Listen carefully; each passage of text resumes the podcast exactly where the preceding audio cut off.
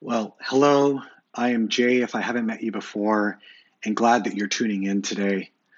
You know, we've been getting a lot of really nice snowfalls here in Thunder Bay over the last number of weeks, and the sun has been shining, it's been reflecting off of the snow. It's been really, really beautiful. And I must admit, though, there have been a number of times when I go out to my car, it's covered in snow, and I need to brush it off and scrape off the windows, get rid of the frost and I do kind of a rush job. I get going, I pull out of the driveway, I get out on the road, and I realize I really can't see very well. And so I have to pull over, get back out, rebrush, rescrape, so that I can actually see well before I, I drive. Otherwise, it's really dangerous. Now, can any of you identify with that? Have any of you pulled out maybe a little too quickly out of the driveway before the car is totally clean? If you have, it's confession time. Uh, let us know in the chat. We'd love to hear. You know, the beautiful thing about the internet is you can always find someone worse than you. And I recently came across this story of someone who took this same idea to the next level. He was pulled over by police after traveling 50 kilometers an hour down the road, and his car looked more like this. Now, Apparently, this guy was in a real rush and only cleared a quarter of the windshield before driving out. But his car was loaded with snow. And the police officer who pulled this guy over was later interviewed, and he said this. He said, I was taken aback by the excuse the driver gave for leaving his car's windshield almost completely covered with heavy snow. The driver said, I left the snow on my windshield, but don't worry, I move the seat forward and I can see over it. This is a true story, uh, as unbelievable as it may seem, and the driver was subsequently fined for his actions. But snow on a car window when you're driving can be really dangerous. You are fooling yourself if you think that you can safely make it to where you're going without really being able to see. We've been in this sermon series over the past few weeks entitled, Who Does He Think He Is? Looking at statements Jesus makes about himself in the Gospel of John. And throughout John, Jesus repeatedly says, I am. And then he follows that up with a statement I am the Messiah. I am the living water. And today we're looking at the statement, I am the light of the world, that comes to us from the ninth chapter in the Gospel of John. And in our text today, we see as Jesus makes this statement about himself that he is the light of the world, that some people's eyes are opened and they can see, and others start to go blind. So, hear these words from John 9. As Jesus went along, he saw a blind man from birth. His disciples asked him, Rabbi, who has sinned, this man or his parents, that he was born blind? Neither this man nor his parents sinned, said Jesus. But this happened that the works of God might be displayed in him. As long as it, is, as it is day, we must do the works of him who sent me. Night is coming when no one can work. While I am in the world, I am the light of the world. And after Jesus says this, he spits into the dust and starts to make some mud with his saliva. And not only does he make mud with his spit, but he takes that mud and he begins to smear it on the eyes of the blind man. And then he tells him to go and wash it off. Well, the blind man goes and does this. He does as he is told, and he comes home seeing. We're told that the Pharisees, or the religious leaders, the religious insiders of the day, now begin this investigation into the healing of the blind man. They simply can't accept this good news that now someone who was blind can now see. So they brought to the Pharisees the man who'd been blind. Now, the day on which Jesus had made the mud and opened the man's eyes was the Sabbath. Therefore, the Pharisees also asked him how he had received his sight. He put mud on my eyes, the man replied, and I washed, and now I see. Some of the Pharisees said, This man is not from God, for he does not keep the Sabbath. Then they turned again to the blind man. What have you to say about him? It was your eyes he opened. The man replied, He is a prophet. They still did not believe that he had been blind and had received his sight until they sent for the man's parents. A second time, they summoned the man who had been blind. Give glory to God by telling the truth, they said. We know this man is a sinner. He replied, Whether he is a sinner or not, I don't know. One thing I do know I was blind, and now I see. Then they asked him, What did he do to you? How did he open your eyes? He answered, I've told you already, and you did not listen. Why do you want to hear it again? Do you want to become his disciples too? He's being a little sarcastic, and obviously this makes them very angry. Then they hurled insults at him and said, You are this fellow's disciple. We are disciples of Moses. We know that, that God spoke to Moses, but as for this fellow, we don't even know where he comes from. The man answered, Now that's remarkable. You don't know where he comes from, yet he opened my eyes. We know that God does not listen to sinners, he listens to the godly person who does his will. Nobody has ever heard of opening the eyes of a man born blind. If this man were not from God, he could do nothing. To this, they replied, You were steeped in sin, in sin at birth. How dare you lecture us? And they threw him out. Jesus heard that they had thrown him out, and when he found him, he said, Do you believe in the Son of Man? Who is he, sir? The man said, Tell me, so that I may believe in him. Jesus said, You have now seen him. In fact, he is the one speaking to you. Then the man said, Lord, I believe. And he worshiped him. This is the word of the Lord. Let's pray together. Lord Jesus, as we listen to this text and turn our attention to you, we pray that through your Holy Spirit, you would open our eyes, that we would hear and see exactly what you want us to see and hear. We pray this in your name. Amen. Well, what happens when you encounter Jesus in your life? What happens? As our text today shows two parallel stories, one of two things happen. Either you gain sight or you lose it. Either you walk in the light or you stumble in the dark. When Jesus says, I am the light of the world, we have a choice to respond by either walking in that light or stumbling in the dark. The story asks us today what choice will you make? Who will you be? So let's take a look at that first point walking in the light.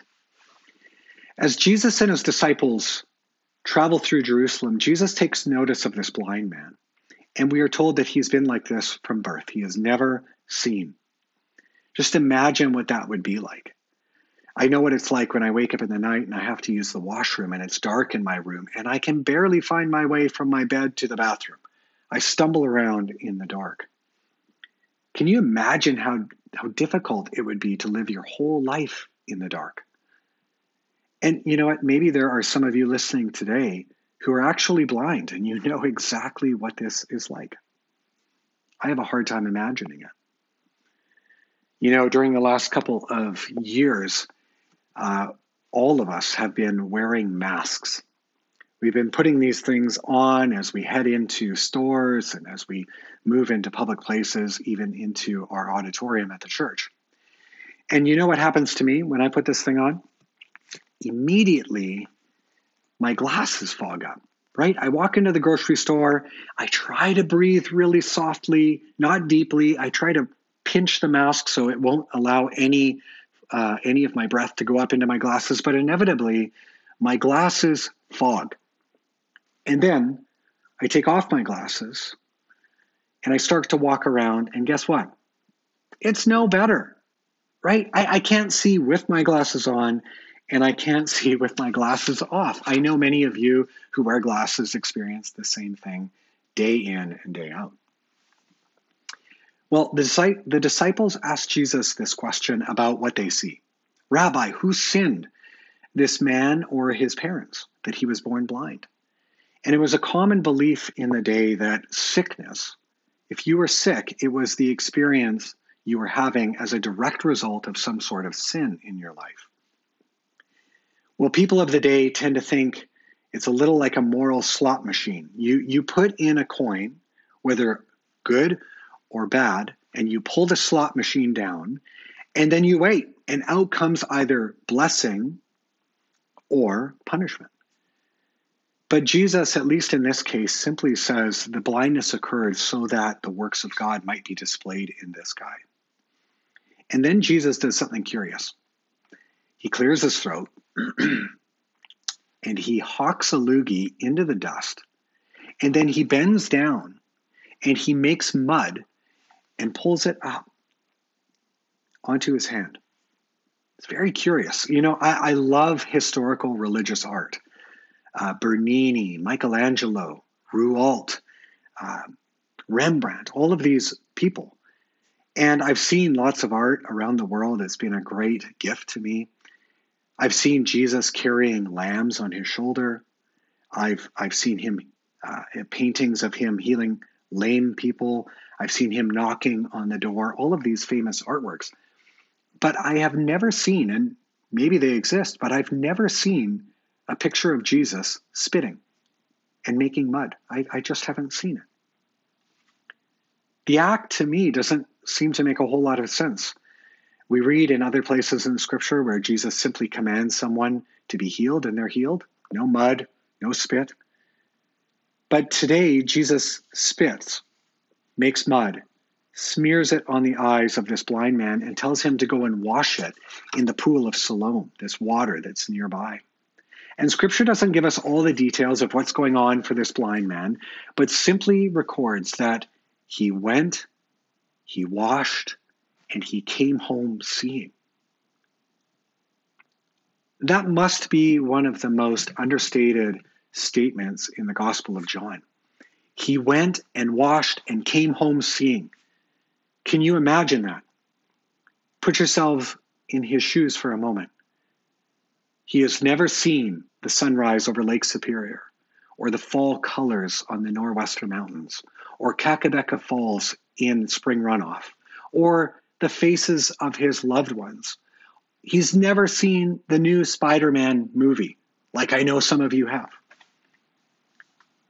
If you were blind, if you went blind, what is one thing that you would desperately miss seeing? What, what would that be? Think about that for a moment and write it in the chat. I'd love to see what that is for you. What stands out to me about this, this blind man in our passage today is his simple trust and openness to the action and invitation of Jesus in his life. He doesn't seem to question Jesus. Wait, why the pool of Siloam? Or Jesus, why did you spit and make mud? Couldn't you do it a different way? Or even why now? Why not 10 years ago, Jesus? Why not 10 years ago? He simply trusts does what Jesus says, and now he can see for the very first time in his life. Jesus breaks through this man's physical blindness, but something else is happening in this story. Jesus is breaking through his spiritual blindness. The man begins a journey towards spiritual healing. He starts to walk toward the light. There's a progression that begins in the man's life. He progressively starts to see spiritually. His eyes are opened. And when he's questioned later by the religious authorities, called the Pharisees, in verse 11, we hear the blind man refer to Jesus as the man. And then he, as he's further questioned later on, he says Jesus is a prophet. There's a progression happening. He's moving toward Jesus spiritually. There's a real change occurring in this story. And for many of us listening today, I think this is where we get stuck. We recognize Jesus as an amazing man and possibly an amazing prophet, and for many of us, uh, the Son of God. But I wonder Do we progressively walk toward Jesus, the light of the world? Are we doing that in our life? You know, the Pharisees, in contrast um, to this question, they cast doubt on the blind man's healing. They harass him, they badger him relentlessly until in verse 38, the formerly blind man states this. He says, Lord, I believe. And he worshiped him. Jesus, the light of the world, breaks through spiritual blindness. The man grows in his understanding of Jesus and his commitment to him. And to believe in Jesus is to follow with your whole life, with everything you've got. And is this true of you today? Is Jesus breaking through your spiritual blindness? Is the trajectory of your life toward Him, toward the light of the world? Today, we witness one man who sees the light literally and begins to follow the light of the world, Jesus. But there are some who resist. There's a parallel story happening that forms our second point stumbling in the dark. In our passage, there are the Pharisees, the religious people. And before we get too critical of these people, for many of us listening today, we, I, am the religious person. I'm trying to follow God as I understand. But these Pharisees, these are the teachers of the law. They know the scriptures inside and out. And here's a man who's blind. A miracle has occurred. Someone who could never see now sees. And what do they do? They throw a party, right? They're so excited. No, they're ticked off because Jesus healed on the Sabbath, this day of rest that God gives the people of God making mud with your spit, that's clearly work. That's cultivating the ground. And in this tradition, for them, that's wrong. It doesn't matter that a blind man can now see, they're breaking the Sabbath. This guy can see for the first time a sunrise, fall colors, waterfalls, the faces of his loved ones. And they can't, these religious people can't see the miracle they simply see a broken rule. Talk about missing the point. It's amazing to me how a religion about love can turn into people loving the religion. You can love your religion more than you can love people. It's true. The Pharisees used the law of Moses to lay a heavy burden on the people of God. It was crushing to them. There's no joy in the Pharisees, these religious people. There's blame. You know, I have a friend of mine who tells the story of his grandparents as they emigrated to Canada in 1930. They moved to a small farming community in the prairies, and sometime after they arrived, his grandmother became sick. In fact, she became deathly ill. And they were a good Catholic family, and because they were a good Catholic family, they invited the local priest to come and pronounce the last rites. This woman was on her deathbed. My friend's grandfather was desperate. How on earth could he make it in this new land without his wife? How could he raise all of these kids without their mother? He had heard about this traveling evangelist, a person who prayed for the sick, who was nearer to where they lived, and he was desperate. So he went to the Pentecostal church and received prayer from this man for healing for his wife. Now, this was unheard of for a good Catholic in that time, in that place. Unheard of. The next morning, to everyone's surprise, the woman sat up in bed for the first time. It was a miracle.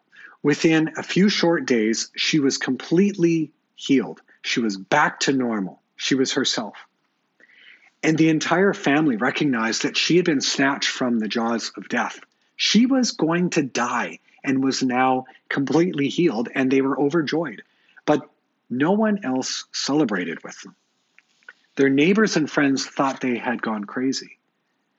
To leave the Catholic Church in that time period and in that place was unforgivable. The family became a disgrace for for the community. A complete disgrace. It was shameful. It was, in fact, so bad that one of their neighbors came over and threatened the grandfather, saying, If you didn't have kids, I'd beat you to death. Now, that's hard for us to imagine in this day and in this place, but that's what happened in 1930 in this small prairie town. And like the man in our story today, the Pharisees can't accept the healing that's taken place. They cannot accept Jesus and his gift to the blind man. They end up interrogating this poor guy three times and his parents once. They can't accept Jesus. You might call it willful blindness, choosing to see only what they want to see. Do you see the irony here? Do you see the tragedy? Of all people, the Pharisees knew the scriptures that when the Messiah came, he would open the eyes of the blind. They knew that the Messiah would be the light of the world. They had all the knowledge, all the influence, all the respect, all the heritage, and yet they were blind. They had become comfortable. They had become self satisfied. They had lost their hunger for God. Their knowledge, in fact, had blinded them. Their hearts are not open, but closed. And so they can't see what's plainly in front of them, or better said, who's plainly in front of them. Jesus, the light of the world, has come into our world. You know, psychologists who deal with the study of perception refer to a phenomenon called habituation. Uh, this is the idea that when a new object, object or stimulus is introduced into our environment, at first we're intensely aware of it, but over time, our awareness of it fades. So, for instance, think if you're not used to wearing a watch and someone buys you one and you start to wear it, as you wear it, you, you really feel it on your wrist. You're aware of it, right? I remember going to visit uh, my friend's parents for the very first time years ago, and I was being shown around their home. And as we stepped into one room, I noticed painter's tape along along the ceiling. No doubt uh, they were in the process of painting, and that tape was there to keep from the paint from the ceiling bleeding down onto the wall. Curiously, however, every time I visited that same home for the next 10 years, the painter's tape was still on the wall. They had never completed the painting project, or if they did, they simply left up the paint and slowly stopped, or the painter's tape, and, and slowly stopped seeing it. They had become habituated. Now, I cast no judgment. I do this all the time. Um, we have a little chip out of our paint on one of our kitchen cupboards and it chipped off, I don't know, a number of months ago. And at first, it drove me crazy. All I had to do was go downstairs, get a bit of our touch up paint, pull it out, paint the little nick, and I wouldn't worry about it. But guess what? I never did it. And I don't even see the chip hardly anymore. I've become completely habituated. Author and pastor John Ortberg uh, writes this. He says, One of the greatest challenges in life is fighting what might be called spiritual habituation. We simply drift into acceptance in life in this spiritual habituation or spiritual maintenance mode. We coast. We become overly comfortable. We rationalize because we think, I'm not involved in any major scandalous sin. I haven't done anything to jeopardize getting into heaven. I'm doing okay as if Jesus came to say, I have come that you might be okay. Maybe okay is not okay. Jesus seems to say elsewhere in Scripture that it's this or it's that. You're either hot or you're cold. Do not be lukewarm. We spew out lukewarm. Maybe for us, our blindness is actually spiritual laziness. Maybe our blindness is that we've become complacent.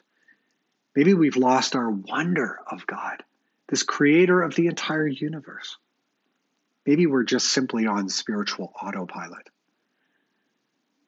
Do you no longer hunger for God or rarely see your need of Him in your life? Spiritual habituation, in some ways, is more dangerous than spiritual depravity because it can be so subtle and so gradual that I simply go spiritually blind. I can no longer see.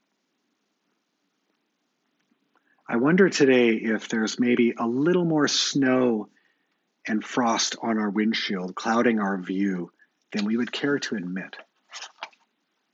Maybe you're listening today and you've prayed to accept Christ into your life and thought, okay, now I'm okay, I'm good. But you're not actually actively seeking and following Jesus, and consequently, you're slowly becoming blind. Or maybe you're listening today and you're not even a follower of Jesus, but somehow you've tuned in and you know that you're stumbling around in the dark and you need someone, something, maybe a person, Jesus, to heal you. You know, Jesus says in John 9, verse 5, I am the light of the world. And the question that we're left with today is Do I believe it? Do I believe it? There are two clear responses to this question from the text. One party in the story knows they're blind, admits it, responds to Jesus, and are healed of their blindness, and they follow the light of the world. The other party in the story resists. They refuse to accept their blindness, they turn in judgment, and they remain confident in their own standing and in their own knowledge. Who are you today? Which one are you today? Do you know your blindness and readily admit it? You know, the good news is Jesus still seeks the blind. Jesus still heals the blind. And if we're simply willing to believe that Jesus is who he says he is. I am the light of the world. And we admit that we cannot see without him. And we ask him to open our blind eyes. He will break through our blindness. Jesus says in another portion of Scripture, I am the light of the world. Whoever follows me will never walk in darkness, but will have the light of life. Do you want that light today? Let's pray together. Jesus, we need you. Some of us are, are very much like the religious people in this story. And we've been refusing to admit that you are the light of the world and that we need you, that we have gone blind. Jesus, would you forgive us as we pray to you now? Open our eyes. Help us to have a deep longing for you, to open our eyes, and that we would run toward the light of the world. And God, some of us today may be tuning in and really don't know you. Maybe are hearing of you for the very first time. And you welcome each of these people with open arms. And if that's you today, you can move from blindness to light by simply praying this prayer Jesus, I believe you are who you say you are. Come into my life. Forgive my sin. Take away my blindness and let me see you, Jesus, the light of the world.